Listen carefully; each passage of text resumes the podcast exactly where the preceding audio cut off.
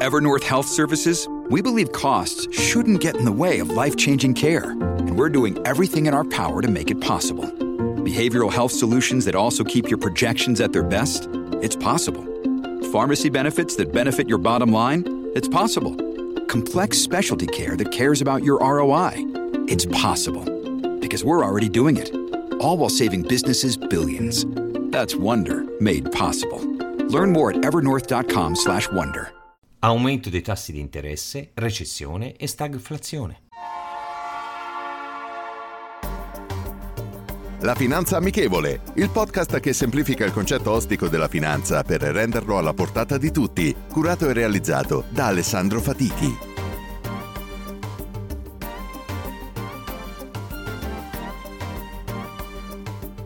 Benvenuti ad un nuovo episodio della Finanza Amichevole.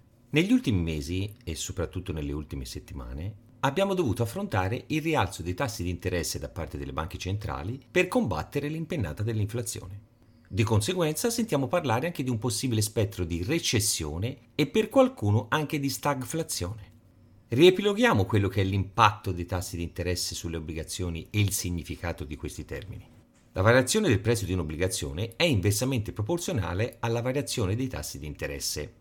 Se i tassi aumentano, il prezzo scende, se i tassi scendono, il prezzo aumenta. Cerchiamo di capire bene questo meccanismo. È chiaro che il prezzo di un'obbligazione varia maggiormente anche in base alla solvibilità dell'emittente, cioè di colui che è garante del rimborso del titolo. Per questo motivo è importante valutare il rating della società, più è sicura e minore sarà il rendimento dell'obbligazione o del titolo di Stato. Il prezzo varia durante tutta la durata di vita del titolo, non rimane fisso, in quanto subisce le variazioni dell'andamento dei tassi e della solidità della società o Stato che lo ha emesso.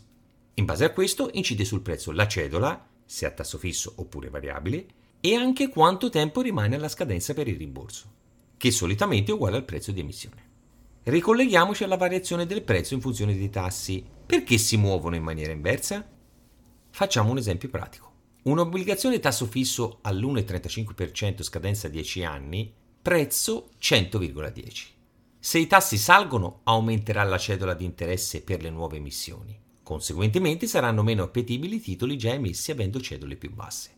Conseguentemente il prezzo di questi ultimi scenderà. Viceversa, se i tassi di interesse scendono le nuove emissioni avranno un tasso più basso. Sulle obbligazioni a tasso variabile l'incidenza maggiore sarà sugli interessi della cedola, che aumenterà o diminuirà direttamente in funzione della variazione dei tassi. Questo per capire il motivo per il quale il mercato obbligazionario in questo inizio di 2022 ha avuto il più grosso calo degli ultimi 30 anni. Aumenta l'inflazione, aumenta il costo delle materie prime e di conseguenza i prezzi sui prodotti finali. Le persone hanno meno soldi da spendere per quello che riguarda i beni che non sono di prima necessità. Quindi circolano meno soldi e le aziende subiscono ripercussioni sui loro fatturati, oltre al fatto che si finanziano interessi più alti causa il rialzo dei tassi. Per questo all'orizzonte si può intravedere lo spettro della recessione. L'enciclopedia Treccani definisce la recessione come la fase del ciclo economico identificata da una riduzione del livello o più raramente del tasso di crescita dell'attività economica aggregata misurata tipicamente dal PIL, cioè il prodotto interno lordo, in almeno due trimestri consecutivi. Poi una fase successiva alla recessione potrebbe portare a una stagflazione, anche per quanto riguarda questo termine, l'enciclopedia Treccani definisce la stagflazione come la fase del ciclo economico caratterizzata da stagnazione e inflazione, detta anche inflazione recessiva. Quindi la stagflazione è uguale alla stagnazione economica più l'inflazione. La prima volta che è stato usato questo termine è stato negli anni 70, dopo un periodo di forte crescita economica post seconda guerra mondiale, dopo la crisi petrolifera si assistette ad una mancanza di crescita economica, collegata però ad un aumento dei prezzi, ma non dei salari. Un aumento dell'inflazione comporta un adeguamento dei tassi di interesse per poterla combattere e come abbiamo detto negli episodi legati all'inflazione, è positiva se collegata ad un aumento dei salari, questo per non perdere potere d'acquisto. Se questo non accade, si genera una mancanza di richiesta e conseguentemente di crescita economica, collegata ad un aumento dei prezzi. È qui che arriviamo alla stagflazione.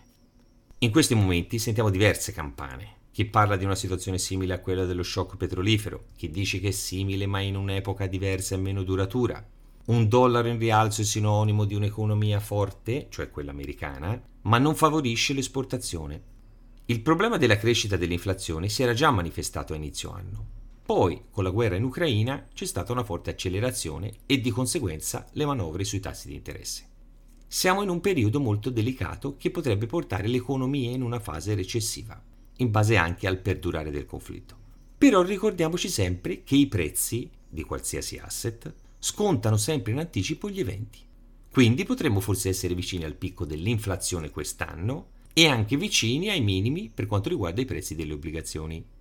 È molto difficile fare previsioni, ma valutiamo sempre correttamente le varie situazioni cercando di gestire la nostra emotività in base alle nostre scelte e prospettive. Possono presentarsi opportunità di acquisto anche in quei momenti che ci sembrano più complessi e più bui la citazione di oggi è la seguente. Va bene avere le uova in un paniere finché controlli ciò che accade in quel paniere. Elon Musk. Rendiamo la finanza amichevole. Vi aspetto. Potete ascoltare questo podcast sulle principali piattaforme disponibili.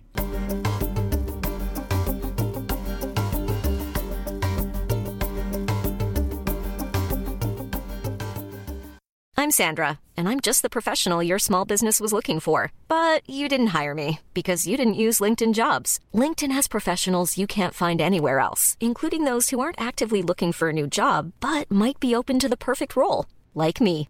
In a given month, over 70% of LinkedIn users don't visit other leading job sites. So if you're not looking on LinkedIn, you'll miss out on great candidates like Sandra. Start hiring professionals like a professional. Post your free job on linkedin.com/people today. E adesso un bel caffè finito. Perché rischiare di rimanere senza caffè quando puoi abbonarti a Caffè Borbone? Prezzi vantaggiosi, costi di spedizione inclusi, tante possibilità di personalizzazione e l'abbonamento lo sospendi quando vuoi. Decidi tu la frequenza, la qualità, scegli tra le cialde e capsule compatibili e crea il tuo mix di gusti e miscele. Mai più senza caffè con l'abbonamento Caffè Borbone. Tutte le info su caffèborbone.com.